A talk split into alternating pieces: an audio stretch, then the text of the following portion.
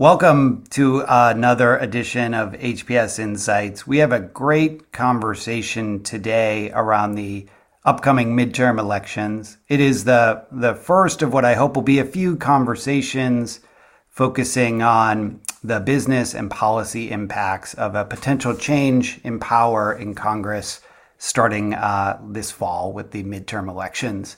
Um, we have a couple great folks from our team on to discuss where we are about 200 days out from those midterm elections. I did want to make one quick note that we recorded this session a few hours before um, some big news broke from, from Jonathan Martin and Alex Burns, New York Times writers who are uh, soon to release a new book on the end of the Trump presidency, including some of the events of January 6th. There's been a lot of headlines about um, Kevin McCarthy's uh, actions in the days following that. We do not get into that in this episode. I expect it'll remain a newsworthy uh, element to discuss in future episodes. But for now, we're focusing on what's going to happen in about 200 days and how that'll impact the, the DC policymaker community. So I hope you enjoy this episode, and we'll be back in future weeks with more on this topic. From Hamilton Place Strategies in Washington, D.C., this is the HPS Insights Podcast. Welcome back to HPS Insights, a podcast from Hamilton Place Strategies, analyzing the current events impacting the business and political communities.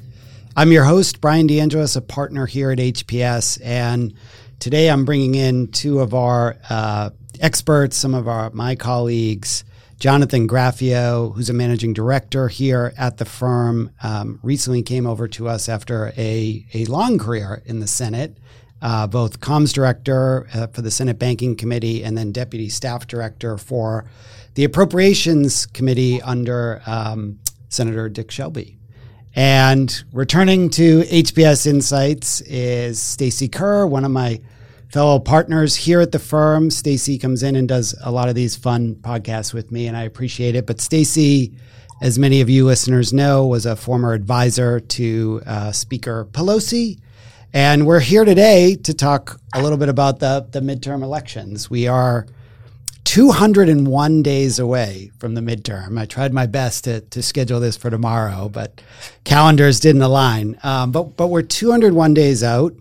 Uh, there's a lot of talk heating up in, in DC just about how the president's doing, how Democrats in power are doing in general.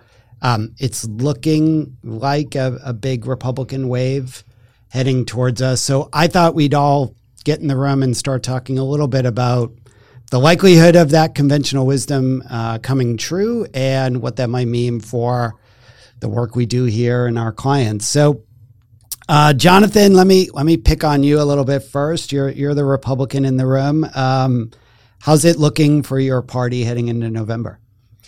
It's looking pretty good right now. Obviously, uh, President Biden's approval numbers are in the basement right now. I think you saw uh, Leader McConnell and others come out and uh, kind of needle him about that last week. They're feeling good.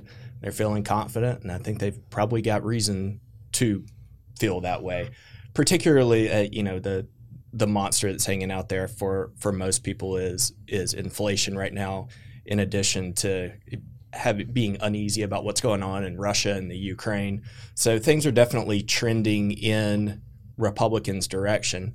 In terms of what it might mean for folks going forward, if you have Republicans take over either the the House and or the Senate, uh, and then you've still got the the Biden administration there. I think you you shift to looking more at regulatory agencies and things that they can do right. of their own volition. Same thing with executive orders from the president. Um, so I I think that's probably the the main shift. You'll see Republicans, I think, highlighting stuff like issues like immigration and wanting to shine a spotlight on that.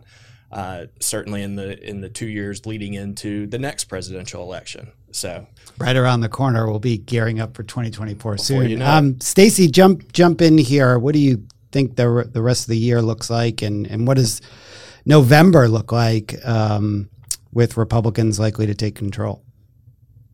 Yeah, well, you know, um, this is usually the part in the cycle where we start talking to our clients and everybody's talking about um, the likelihood of legislation between now and the midterms. So we should talk a little bit about yes, that. But, yes. You know, but but obviously it's it, there, there's some um, some certainly favorable signs for Republicans right now. I agree with Jonathan.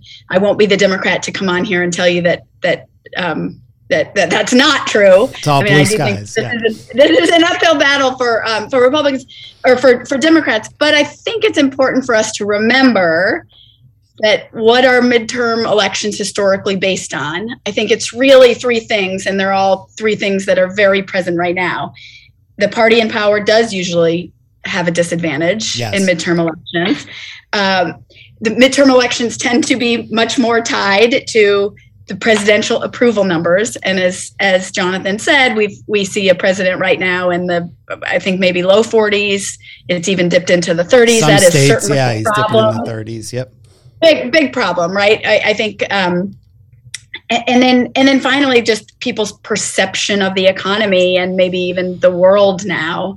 And the interesting thing to me about you know we don't know what's going to happen but as we think about what the impacts of this are between now and november and then a, a, potential shift in power after november there's a lot going on that's like perception versus reality right? So, like, we have perceptions of what's going on in the economy, and then we have the reality of what's going on. People perceive right. that the economy is terrible. The economy is actually not doing poorly. The economy, by many many economist metrics, the economy is strong. Inflation is economy's on fire. I mean, inflation yeah. aside, it's, I mean, it's absolutely humming along. Unemployment, right? This is a great time to be looking for a job the the reality of politics that we all know from where we've worked and that people is that you have to deal with people's perception not with reality. And that just is an uphill battle for the president and for democrats who are messaging in this climate.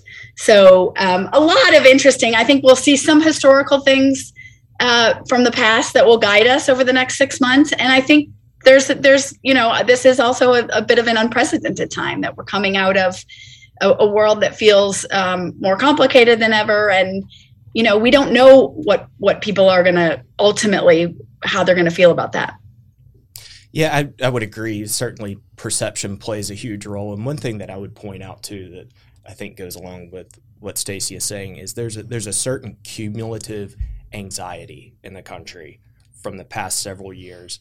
If you go back, you know, certainly it was there in the Trump years anyway, but then you had the cultural unrest, you had COVID, you had January the 6th, and now you're looking at inflation, you're looking at uh, unrest, Not to mention global conflict. Global conflict. I, I think there's just a cumulative anxiety out there that affects people's perceptions um, and towards on the downside right now. But there is a definite reality that people feel at the grocery store in the checkout line when they're filling up their cars. It, those things are real, and it, the the numbers from that economists will point out about point out about wage growth and et cetera are also real. But in terms of what people actually feel in their day to day lives, yeah. that's uh, you know wage growth is not as important to you if it's being wiped out by inflation. Right. So, and I do think in in moments of those that anxiety that you describe, the American people tend to look for balanced government. You know, I don't. I, I think with a president of the Democratic Party in power, they will sort of lean towards Republicans a little more to have that balance. Um, now, all things are local, and I think some of these races are going to get pretty entertaining. I say that with air quotes for our for our listeners, but um, I do think Republicans will end up kind of winning back both chambers, managing on a pretty tight margins that we are now already. Um, that's going to be both historically and just where we are a tough a tough thing for Democrats to overcome. Um, but I want to go back to to a little bit of Stacy's point too on perception. I also feel like that's been true of Biden's performance that perception and reality are not totally aligned. He actually has passed some major pieces of legislation. He's actually done a great job, I think personally, um, with the global conflict, the the crisis in Ukraine, with um, some of the work here at home on the economy to the extent the president has influence over that. But Build Back Better and some of these other issues that just dominated headlines have gave the perception that he's been failing on his agenda, that Democrats as a whole, you know, disagree with me if you don't uh, think that's true. But m- the question I want to ask is what really can Biden and congressional Democrats do over the next few legislative weeks we have left to maybe Yeah, like, think- notch another win?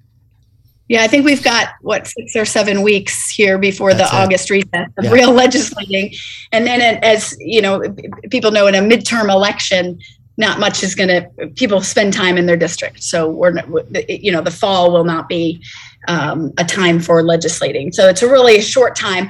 You know, I think the bi- the biggest thing to watch right now is what happens with the the Build Back Better and whether that can get revived in some form. There are there are certainly many. I would count myself among them that were were, were concerned about the strategy that Democrats employed in a in a uh, fairly evenly divided Congress of going big, and whether or not that was actually possible with a three seat majority in the House and a, a, very evenly divided Senate, um, and strategically whether that was wisest.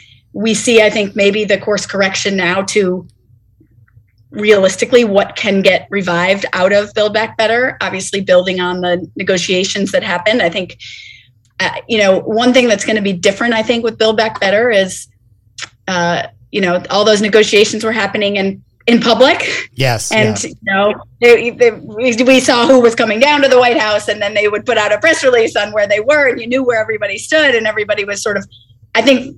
I mean, the White House tells us there's a lot going on in private now, and I, I think I think we're not going to see I as think much they learned a lesson there. Yeah. rollout, yeah, in, in public, um, if they are to get anything done.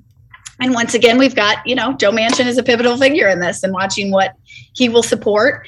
You know, uh, some of the states like Arizona have a very competitive, one of the I think four or five most competitive Senate races, and so what what happens to the senators in Arizona might be even a little different than it was six or eight months ago at the beginning of this cycle. So, um, you know, I now again, what happens legislatively is still different than what happens from a messaging perspective. And Right. that is where we've had a disconnect right with with what's happening in washington.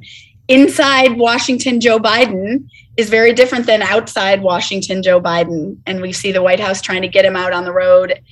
They want to get more local press. It's a very smart strategy i think because of everything that's going on. It's very hard to get the headlines and the news that you want to make nationally. Yeah, and so far, even with some pretty dismal poll numbers in these states, um, those incumbents that are, you know, at risk of losing their seat, like Maggie Hassan in, in New Hampshire, are welcoming Biden. I, was I encouraged or at least intrigued to see, you know, her campaigning up there with them, using the president to push the infrastructure bill, to push the work she's doing on that. So um, we'll see if that lasts. You know, incumbents who are in danger tend to distance themselves from from a president, especially if they're sitting in the high 30s, low 40s. But um, I did notice that yesterday and thought that was a telling sign. Um, but let's take a quick break here, and I want to come back and talk a little bit more about the politics of of the midterms and what we can expect to see from you know who and uh, what else might unfold over the next few months. You're listening to HPS Insights. We'll be right back. Hamilton Place Strategies, HPS, is an analytical public affairs consulting firm with offices in Washington, D.C., New York, and California. HPS uses substantive analysis to understand complex topics and create public affairs tools to explain issues to target audiences and reach critical stakeholders. We achieve our clients' goals by enhancing understanding of issues, products, and companies, and ultimately improving outcomes. Learn more at hamiltonplacestrategies.com or follow us on Twitter at HPS Insight. We're back on HPS Insights. I'm here today uh, talking with Stacey Kerr and Jonathan Graffeo about the uh, 2022 midterm elections. Um, Jonathan, just before the break, we, we were talking about Biden's agenda and the work he's doing. I want to ask you a little bit what what do you expect to see the Republican playbook be, the, the agenda they want to put forward as we get closer to the midterms? Yeah, I think you can expect the obvious. Quite frankly, they're gonna they're gonna keep hammering away on inflation, on the effect that that's having on people in their everyday lives. You've also seen kind of an uptick, and you will consent to continue to see an uptick in focus on immigration, especially as we roll into the summer months and those cyclical numbers kick up just like they do every summer. Um, Republicans will will focus on that as well. Um, so I, I, think those are those are a couple of things. Plus, uh, it, Republicans are going to go after uh, what they see as corporate wokeness too. I mean, you're seeing it with the situation in Disney and other places right now. Um, that's that's something where they feel like they have an advantage, um, and so far it looks like they may. Um, they definitely have the fight to themselves. Democrats are terrible in this regard, where we we shy away from that conflict. We don't want the president talking about it. We don't yep. want to talk about it, and we let Republicans. And it's Brian. It's something that I, I I think that we've got to get. We've I, you know I have the opinion that this is this is our new world order. This is our era. People across the board in politics, in business, this is going to be the era of shared power it just is like there's like right the shift from we we talk about it all the time yeah. right? The shift from from shareholders to more stakeholders regardless of what party you're in. I think that's the era we're in and i think democrats are going to have to find a way to navigate and be get comfortable with this because i think it simply ceding it and hoping that it goes away and that we can distract and we can take the high road and talk about kitchen table issues is not going to be enough to to agree agree we need a good answer. Yeah, yeah totally. kitchen table matters issues matter to voters but these cultural issues are visceral. Yeah. That, that's what drives people out in a lot of circumstances. Um, so well the cultural the cultural issues have come to the kitchen table now. I mean not to be cheesy about it but right like yeah that's a good point. Yeah.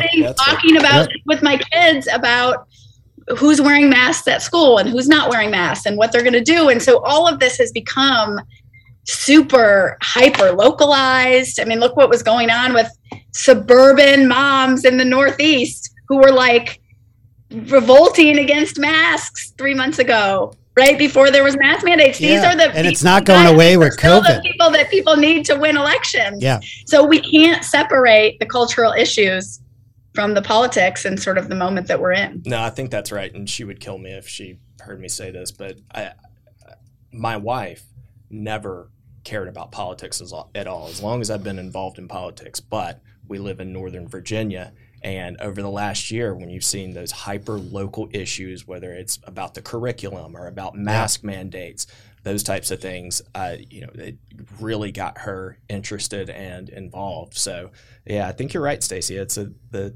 those issues are at the kitchen table now. It's true. I, Jonathan and I are, are neighbors, but I've got four or five uh, neighbor dads on a text chain, and I can tell you for years, regardless of 2020 election, you know, anything, that text chain's been about golf and sports. and in the last couple months, it's been about the superintendent for Fairfax County Schools. It's and crazy. It's crazy. I can't believe, you know, that the anger around it. And it's a little shocking to me for someone who lives in politics every day. Yeah.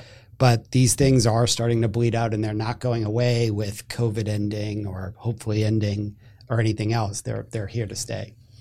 Um, but so, something else, and this is a this is probably a podcast for another time we should like i think companies should really be watching states like virginia where you guys are yeah. and see somebody like a glenn youngkin come in because what we're also going to see i think is shifts within the republican party the type of republican that can get elected the democratic party the types of democrats that are going to be attractive to candidates in these districts that are going to matter and that's that has legs far beyond just these midterm elections. But yeah. to have Glenn Youngkin come in as an outsider and then to see what issues he chose and what he picked and how he was able to put together a coalition um, to beat a, a, a, really formidable candidate in a state that had been turning, not even purple, really turning blue.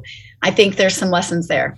Yeah, yeah, and I think you're skipping over one of the key parts of that, and I, I, wanted to ask you both on this. Youngkin gets a lot of credit for the way he managed Trump yep. through that campaign. And I think it's going to be like everyone else in Washington, maybe I'm stating the obvious, it's going to be really fascinating to watch how Trump engages in these midterm elections, what that says about his own future and I don't know. Is it a is it going to help in some states, be a drag in other states? Is it going to be a drag nationally? Uh, I think there's still a lot of raw, you know, nerves on this stuff across the country. Yeah, he, he provokes that reaction in people, and uh, to Stacey's point, never have the political calculations on what will win in a race been more fluid or uncertain. Right. And yeah, in some some cases, people would be, in especially in Republican primaries, begging Trump to to say something on their behalf, and others would just rather him stay away. Period. Um, and so it's just it's different across the country.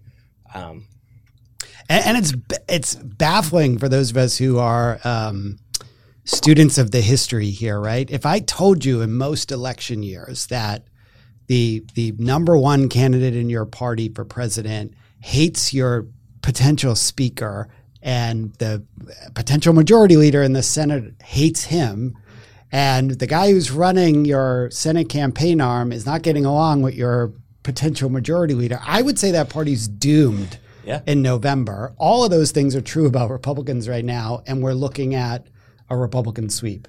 Yeah, I think, it, it, uh, honestly, I think that maybe the person that'll be the biggest factor is not even in an elected position. I think it might be Jay Powell.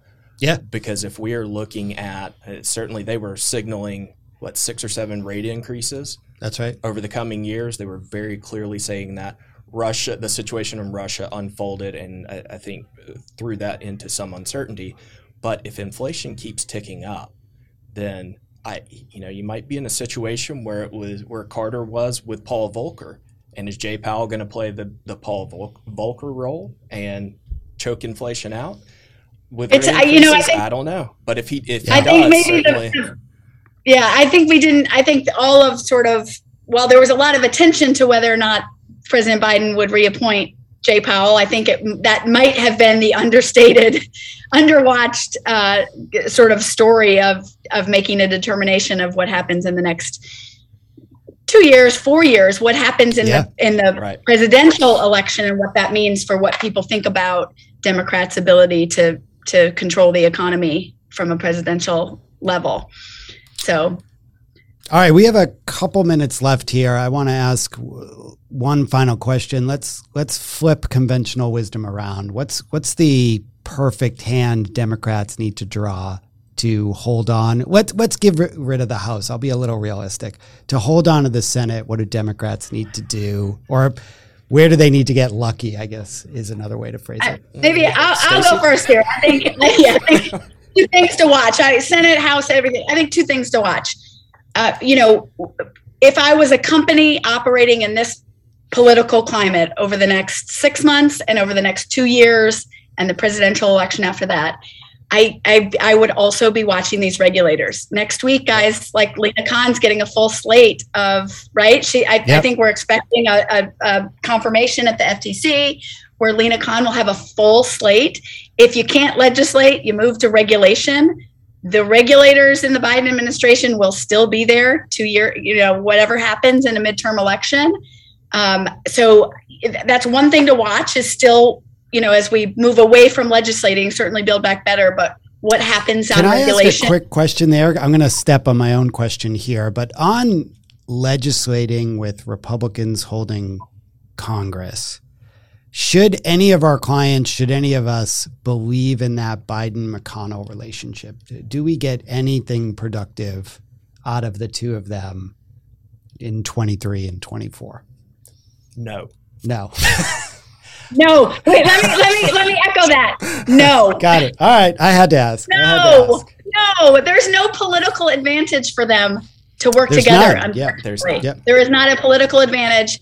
And with things so closely divided, I mean, I think we overstated Democrats having control of everything. You control it, you control the agenda.